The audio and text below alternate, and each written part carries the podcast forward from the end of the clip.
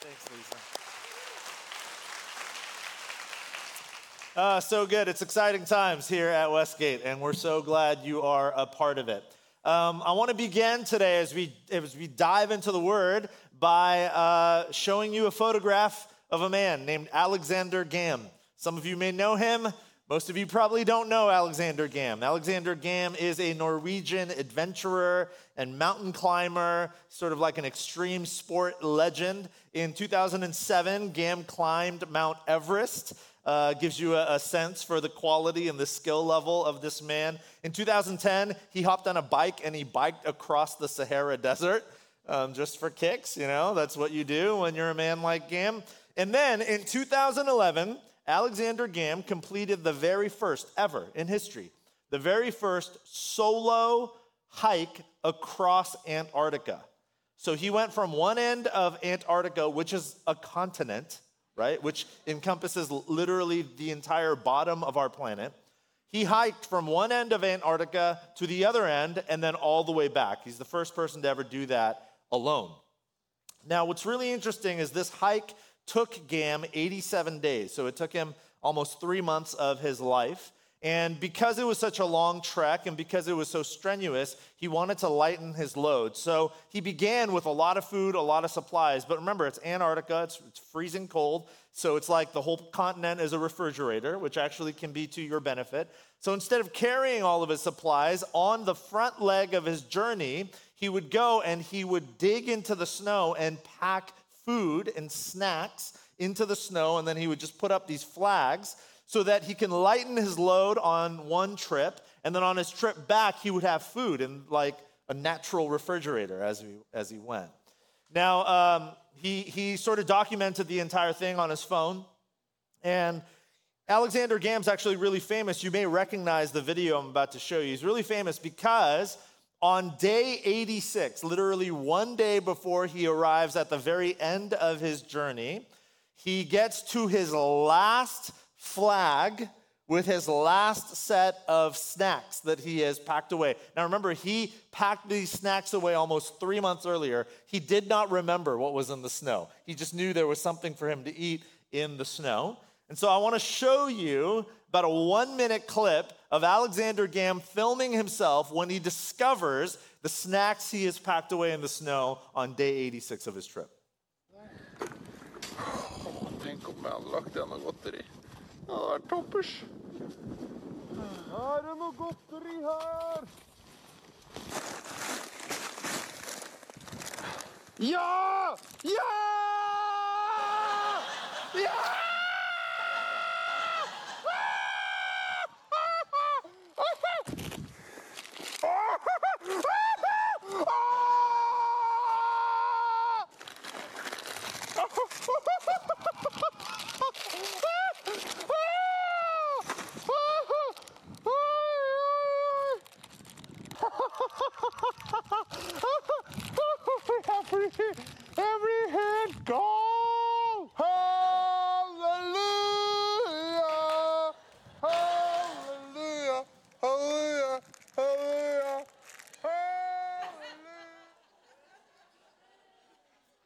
Okay, so the three things he found a bag of cheese doodles, a little pack of stale biscuits, and then uh, a, a bag of candy, like fruit candy.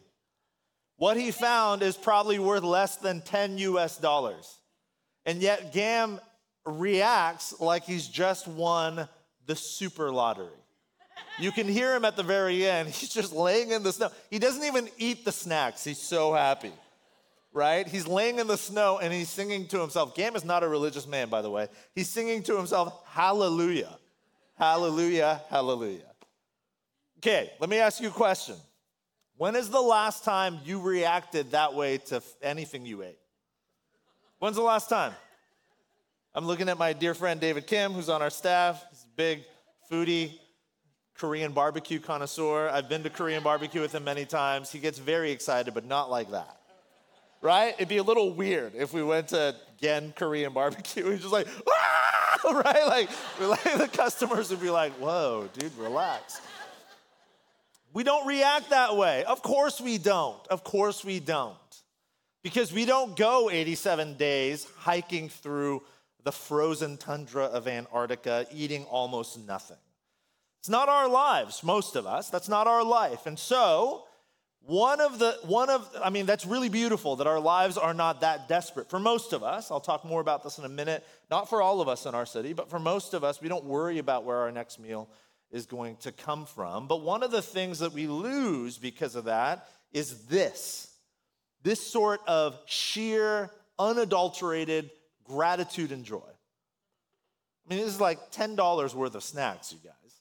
I could go to 7 Eleven and buy you better snacks than that and I would hand it to you in a bag, and you would look at me right now and say, "No, uh, no thanks. why, why do you, why are you giving me those Doritos? I don't, you know." But for Gam, this is like life changing, life altering. Um, last week we started a brand new series called "Teach Us to Pray," and we are going sort of idea by idea through this incredible prayer that Jesus teaches us to pray called the Lord's Prayer. That's what most of us call it. And today we land on a simple yet profound line Matthew 6 Give us today our daily bread. Give us today our daily bread. Now, on the surface, this prayer seems simple enough, right? It's a petition for God to provide for our needs. There's much more depth here than initially meets the eye. First of all, the word daily uh, sounds obvious to us in the English, but in the original language of the text, Koine Greek, the word that we translate into the English word daily, it's actually a debatable word. So different scholars sort of debate the, the intended uh, translation or meaning of the word. Some scholars say the best way to translate it is needed, not just daily every day, but needed. So it could be like, give us today our needed bread. It could actually mean daily, like the current day. Give us today bread for our current day. The word could actually also mean give us um, uh, bread for tomorrow or the days to come or the coming day. So, this word that we translate into the English word daily has a bit of range, but Whatever, however you define that word, what is true about the word is that the word defines a very particular, immediate, near period of time. There's an immediacy to the meaning of this word. What that means is that whatever, however you define that word daily, whether it's, you know, the needed bread or the current day or tomorrow or the coming day, what is clear is that this bread, uh, this prayer is not Give us today our annual bread, or give us today our long term bread, or give us today our retirement bread. That is clearly not the prayer. That word daily makes it really, really clear, and it is the central word in this part of the prayer. Don't give us our annual bread, our long term bread, our retirement bread. God, give us today our daily bread, my needed bread, the, the bread I need today or tomorrow or the coming day. Why is that important? It's not because saving up for retirement is sinful. In fact, it's actually quite good. It's a way to steward what God has given you. It's a way to care for those that God has entrusted into your care. So please do not hear me saying, don't save. Give everything away today and live every day that way. That's not what I'm saying. Now, if God is calling you to live that way, if there is a very clear moving of God's Spirit, like I am asking you specifically to give it all up and to live literally day by day, then that's something you have to pay attention to in prayer and in conversation with the Lord and with the community that you trust. But what this prayer is not telling us is you have to do that. It's about so much more than that. It's actually about learning to pray, like give us today our daily bread, as a way of praying, God, teach us to daily, consistently rely on you. Most of us, when we learn the Lord's Prayer and we learn this line of the prayer, we think that it's a simple line intended to teach us that you can ask God for the stuff you want. And yes, that is true, but it is totally incomplete. Because the prayer is not, God, give me my bread. The prayer is, God, give us today our daily bread. In other words, God, teach us to daily rely on you. The way the prayer is phrased, it is a prayer intended to be prayed when? Every day of your life. You have to pray that prayer every day. Because if you simply pray, God, give us today our daily bread once, when you get to tomorrow, you need more daily bread. And the whole goal here then is not necessarily primarily to get the stuff we want. In fact, it's really about drawing close to the God who longs to give to us in ways that we can't even imagine. Remember last week we talked about the fact that this prayer is a prayer we pray not to a genie in a bottle or an angry judge or a bodyguard that's sort of detached, intended to simply keep us safe, but this is a prayer we pray to a father who loves us. We'll talk more about this in a moment, but a good father longs to give you what you need. But he longs for more than that good father longs for relationship. Now, again, relying daily on God is actually a challenge for most of us because for most of us, our daily lives are sort of empty. They're void of the desperate need for basic necessities. Like, like most of us don't have the experience of Alexander Gam hiking for three months across Antarctica, coming upon some cheese doodles, and it's just like the most glorious experience because you're starving, right? Most of us don't have that sort of experience in our lives. But the last few weeks, many of you participated with us in the, um, uh, the building of hygiene kits, right? And you'll hear more about this in the coming weeks, but and uh, uh you'll hear a word from our city actually, who who's um, so grateful for our partnership. We're grateful for our partnership with them. You all put together more than 350 hygiene kits last week. Yeah, that's amazing. And really, it's not that the hygiene kits are gonna like change lives. The hygiene kits um, give our city workers an opportunity to begin conversations and dialogues with many people in our city who actually live with the desperation for basic needs that most of us don't. It was really interesting as Jenny and I took our kids to Target to buy stuff for the hygiene kits. And then we were like, wow, it's expensive here. And then we went to the Dollar Tree, right? On both of those trips, um, no shade at Target, by the way. If you work at Target, I love Target. I'm there all the time. Um, but uh, on both of those trips, our kids who are seven and four, you know, because they generally they don't worry about where they're going to sleep or where they're going to eat. You know what I mean? They don't worry about those things. So we're trying to explain to them why we're doing what we're doing. And for them, it's difficult to conceptualize. What, you're telling me there are, there are real people in our city who, like, they don't know where they, they have to sleep outside tonight, Dad? Like, they don't have food to eat tomorrow? And you know, like the sweetness of kids, right? She was just, my daughter is just like, well, let's just go give them a house. I was like, oh, yeah. Do you have $2.2 million, honey? But it was so sweet, right? and it was this incredible reminder for me that yeah, you know what? I don't live with I don't I don't live with like those types of questions, but I was reminded that everything, whatever is good in my life, it is truly a gift from God.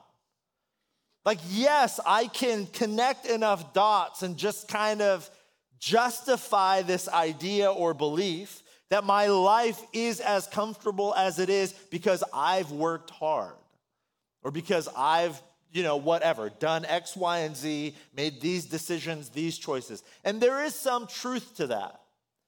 But as, as I was putting these hygiene kits together with my kids, I just realized like even these children, right? Some of you know my story. Jenny and I wrestled with infertility for many years. And I just, I was looking at my kids and I was like, even this is a miracle.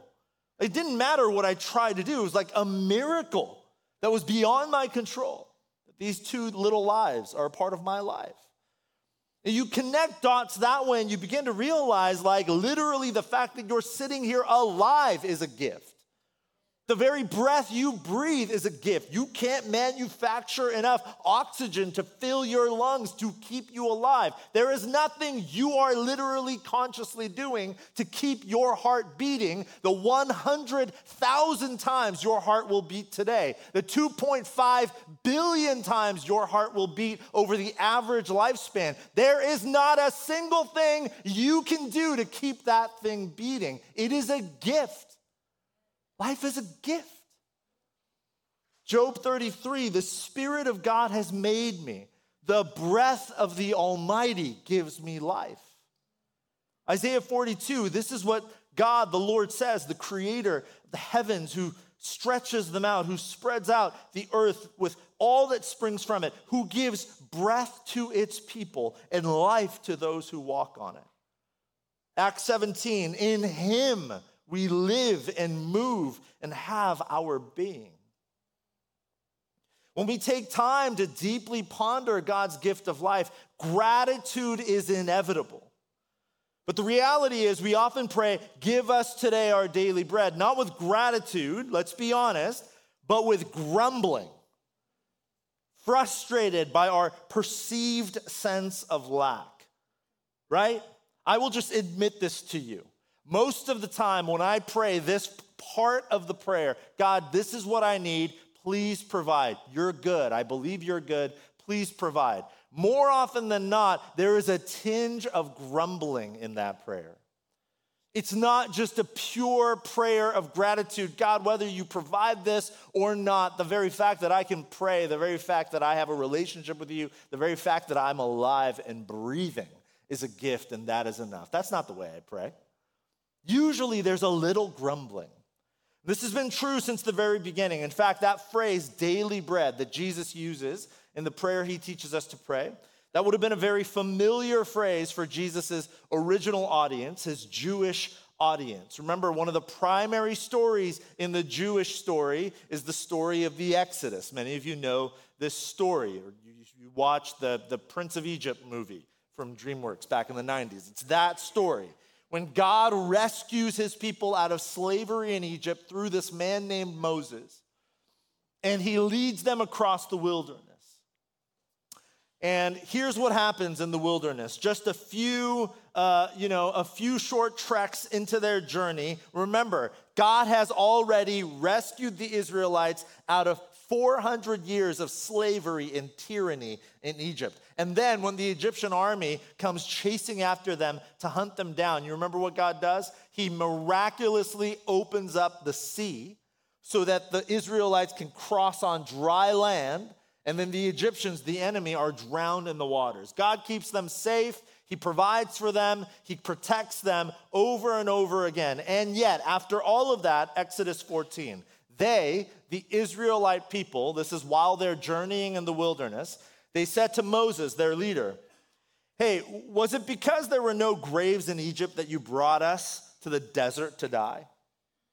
What have you done to us by bringing us out of Egypt? Didn't we say to you in Egypt, Leave us alone, let us serve the Egyptians? First of all, they did not say that. It would have been better for us to serve the Egyptians than to die in the desert. The Israelites forget God's past faithfulness because of the uncertainty and difficulty of present circumstances. Does this sound familiar? The people of God forget God's past faithfulness because the present circumstances are a little bit hard. This happens to me all the time. And when it does, my gratitude turns to grumbling. What should be gratitude, God, you've been faithful, you will always be faithful, and I'm grateful. That turns to, yeah, I know you've been faithful, but right now is so hard and it's uncertain and unknown, and I don't know the way forward, and you don't seem to be giving me answers. Come on. It would have been better back there. Why'd you pull me out into the wilderness? You could have just left me to die in the tyranny and slavery of Egypt. Gratitude turns to grumbling.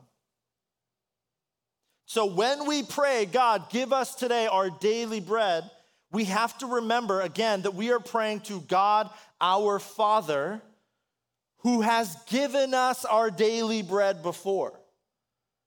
And whatever your present circumstances look like, there really is no good reason to believe that for some arbitrary reason, God, our Father who loves us, will some way, somehow forget to give us our daily bread today. Jesus says in Luke 11, Which of you fathers, if your son asks for a fish, will give him a snake instead? This is Jesus kind of being funny, you guys. Just like read these words. Or, I love this line. Or, if he asks for an egg, we'll give him a scorpion. Like, I don't know why he made that connection, but it's so awesome. If you then, though you are evil, know how to good, give good gifts to your children, how much more will your Father, not the genie in the bottle or your bodyguard or uh, a judge, but your Father in heaven, give the Holy Spirit to those who ask him? Or James 1 reminds us every good and perfect gift, every good and perfect gift is from above coming down from the Father of the heavenly lights, who does not change like shifting shadows. And in fact, way back in the Exodus story, this proves to be true. Even, even in spite of the people's grumbling, God still provides. You guys, some of you know this story, Exodus 16. Then the Lord said to Moses, I will rain down bread from heaven for you. The people are to go out each day, and this is the key line gather enough for that day. Not enough for the month, not enough for the year. Gather enough for that day. And in this way, I will test them and see whether they will follow my instructions.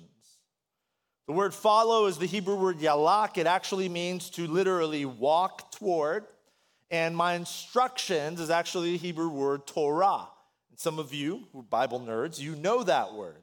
It's the word we use to describe the first five books of the Bible, the law of Moses. And remember, these books were central to God's people.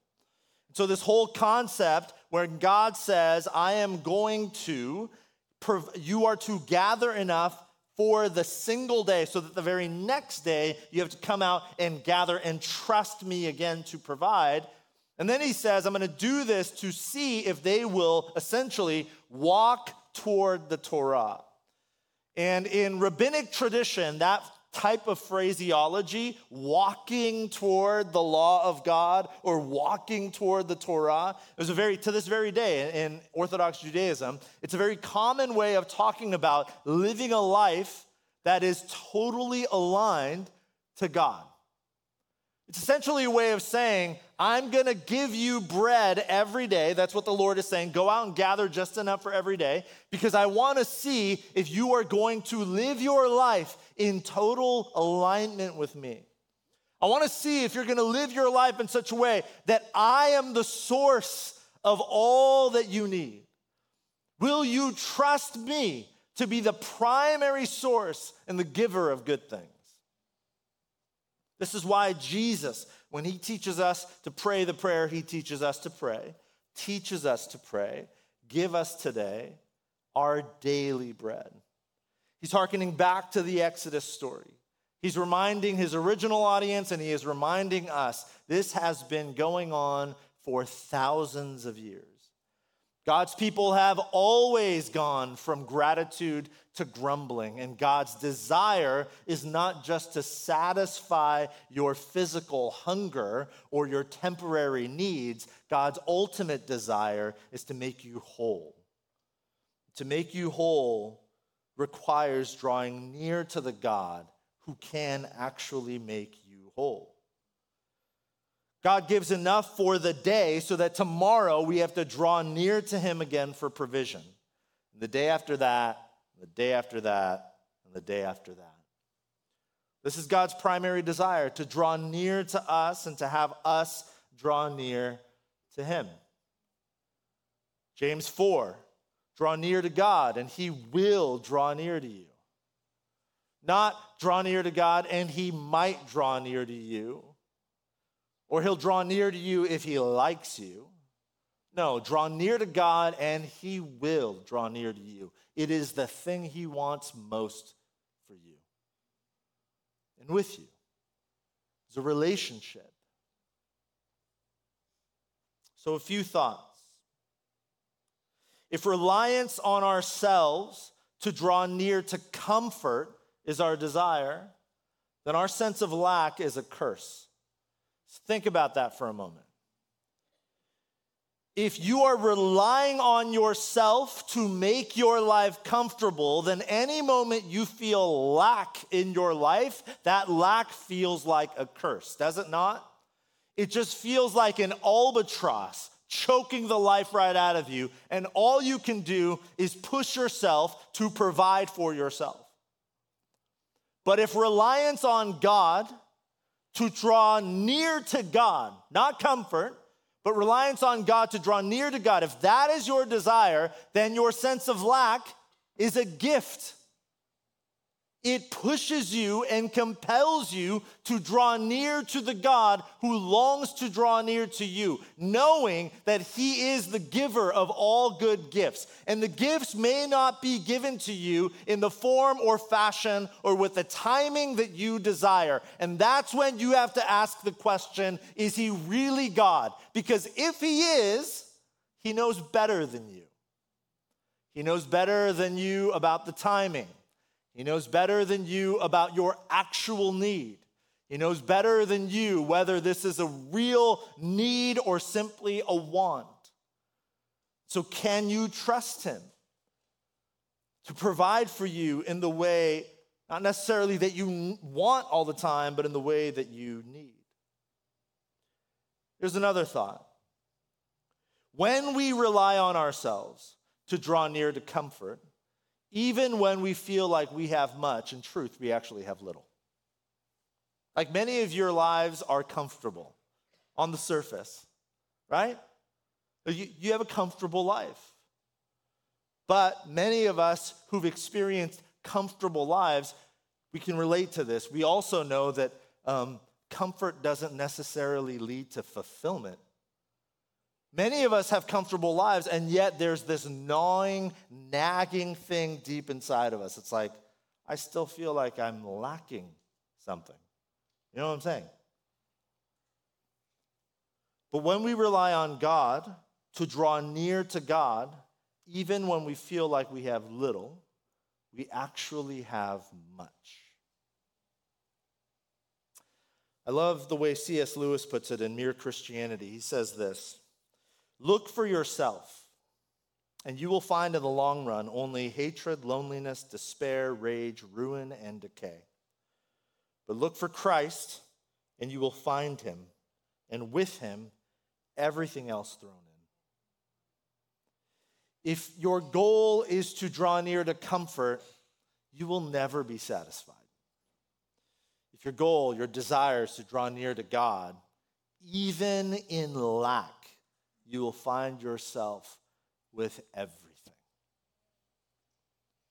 Um, years ago, when I was a youth pastor, every summer we used to take our students to uh, Lake Shasta, and we would rent these houseboats.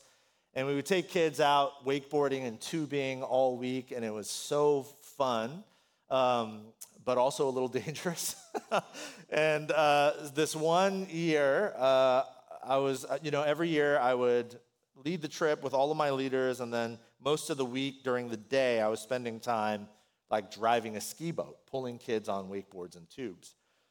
And uh, one day, I'm, I'm out on the water with a bunch of students in the boat, and I've got two kids in the back. We had two tubes, these giant tubes, and um, they were both sophomore boys, so they were really aggressive and thought, you know, they could never get hurt. So they're like, gun it, push it, you know, and they're just like, they're wanting me to whip them around. And so they're going nuts and like banging into each other, trying to jump on each other's tubes.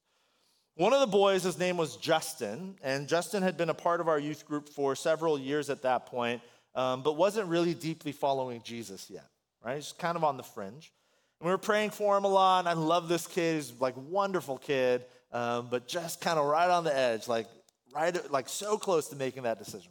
So I'm pulling Justin and another boy on uh, these tubes behind me, and I whip them around, and Justin tries to jump from his tube to the other boy's tube, but he misses the tube and slams into the water. Now, at those speeds, when you hit the water, it's not like a gentle plunge into the hot tub, right? It can be quite painful. And the way he fell into the water, he sort of smacked the side of his head, like right on the water. So he pops up, we pull the flag up, he pops up, I turn around to go get him, and I can tell, like, 10, 15 yards away, I can tell something is wrong, right? He's got a life jacket on, he's floating, and he looks like he got knocked out or something. So I had another leader with me. We pull him into the boat, and we're like, You okay?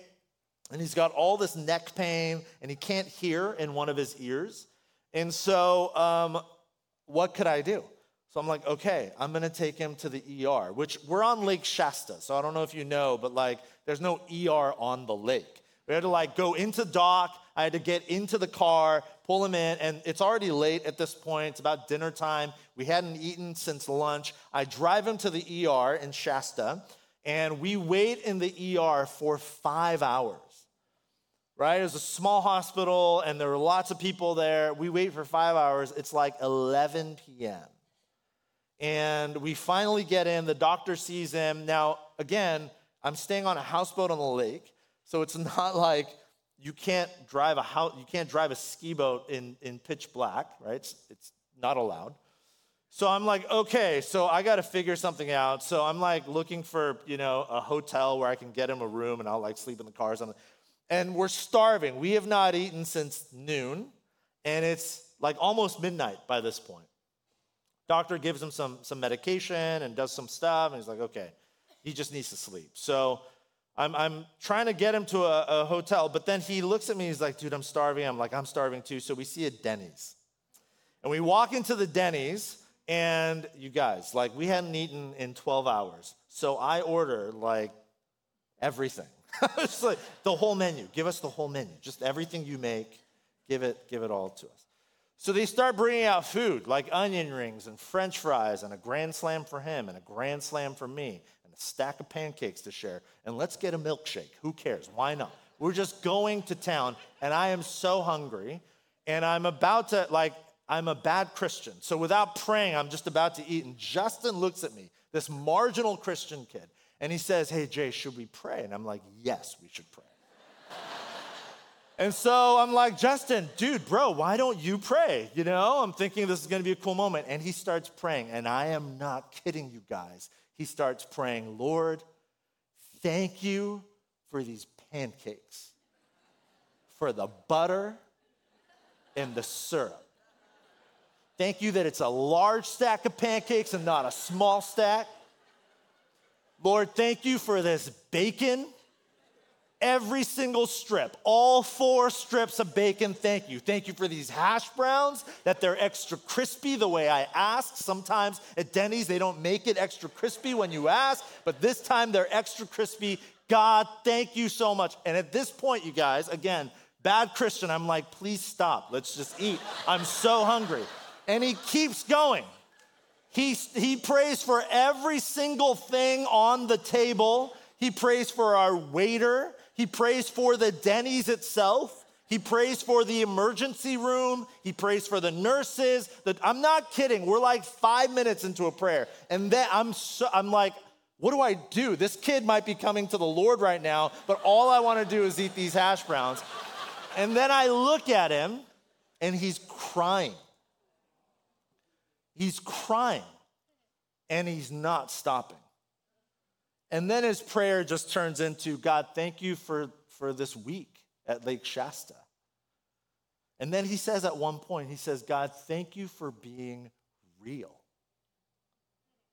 And then he starts praying for his small group leader and his friends in his small group during that week on Lake Shasta.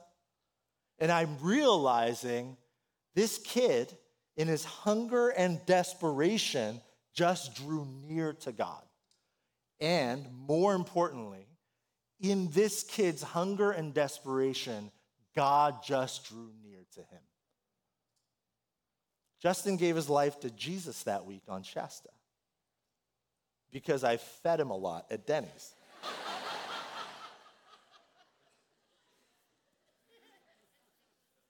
Mark and the team are going to come and we're going to sing and respond in a moment. But I, I, want I share that story with you because um, it's a crazy story. I haven't thought about it in a long time, but mostly because when you really think about it, every meal you have deserves that sort of gratitude.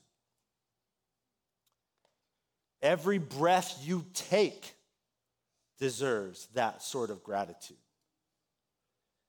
You know, the, the, the, word for spirit, some of you know this, the word for spirit in the New Testament and the Old, ruach in Hebrew and pneuma in Greek. That word means breath. You know that, right? You know why? It's a reminder that literally, for the Christian, every breath you take is the Spirit of God breathing life into you. It's a reminder of the story that at the beginning of the human story, God took dirt and dust and breathed his spirit in and created an animated, energized life called the human. And that act of life giving love has not changed. You participate in that act in the very next breath you breathe. When I think about this prayer, God, give us today our daily bread, I can't help but think about the fact that Jesus was born in Bethlehem. You know what the word Bethlehem means? It's a town. Jesus is born there. But the word itself means, it's two words, Bet Lehem. Bet means house, and Lehem means bread. Jesus is born in the house of bread. And then at the end of his life, his earthly life, he says this. He shares a meal with his best friends, his disciples. And he says, Matthew 26, we'll get to this in four years during our Matthew series. While they were eating, Jesus took lehem, bread. And when he had given thanks, Jesus broke the bread. He gave it to his disciples and he said to them, Take and eat. This is my body. Whatever your need, whatever your want, whatever your deepest desire, whatever anxiety or uncertainty you face, whatever that unanswered prayer, whatever that emptiness or that loneliness or the isolation you feel, I want you to know that when you pray, God, give us today our daily bread, you are praying to a Father who loves you and has given you the very thing you need to simply be alive. He has given you His Spirit, His breath inside of you. And when we pray that prayer, we may we remember that we already have received the bread of life. That no matter how this story ends in this life, on this side of eternity, with all of the peaks and the valleys, the good and the bad, the ultimate bread of life has already been given to you. We pray every day for daily bread, and Jesus says, Yes, God, our Heavenly Father, will give you what you need today. But do not forget, I am the bread of life, and I have been broken and given to you already. That whether your life ends today or tomorrow or decades from now, if you have said yes to Jesus, then the only bread you need for life and life to the full, now and on into eternity, has already been given to you. And so, as the team leads us in these next couple of songs, if you are a follower of Jesus, wherever you're from, whatever your story, if you are a follower of Jesus, we have communion stations, two in the front and two in the back corners. I just want to invite you in the next few moments to come when you're ready to take the bread and the cup, and you can take it back to your seat and take it on your own during these next couple of songs. To remember that the bread of life has already been given to us, that this prayer, give us today our daily bread, has in many ways been answered on an eternal scale. As we take communion, we're to receive communion. Uh, you're going to receive it from um, our elders and our staff. We're going to serve it to you. We're going to remind you as we serve you communion this is the body and blood of Christ given for you. And we're serving it to you not because you need some mediator between you and God. You don't. The Spirit of God is in you already if you're a follower of Jesus. We want to serve it to you simply as an embodied reminder that communion is communal. It has been given to you, but really it has been given to us, the family of God. So, whenever you're ready, I want to invite you these next few moments during these next few songs to come as we serve communion to you. We'll sing and take the bread and the cup when you're ready. Let's all stand.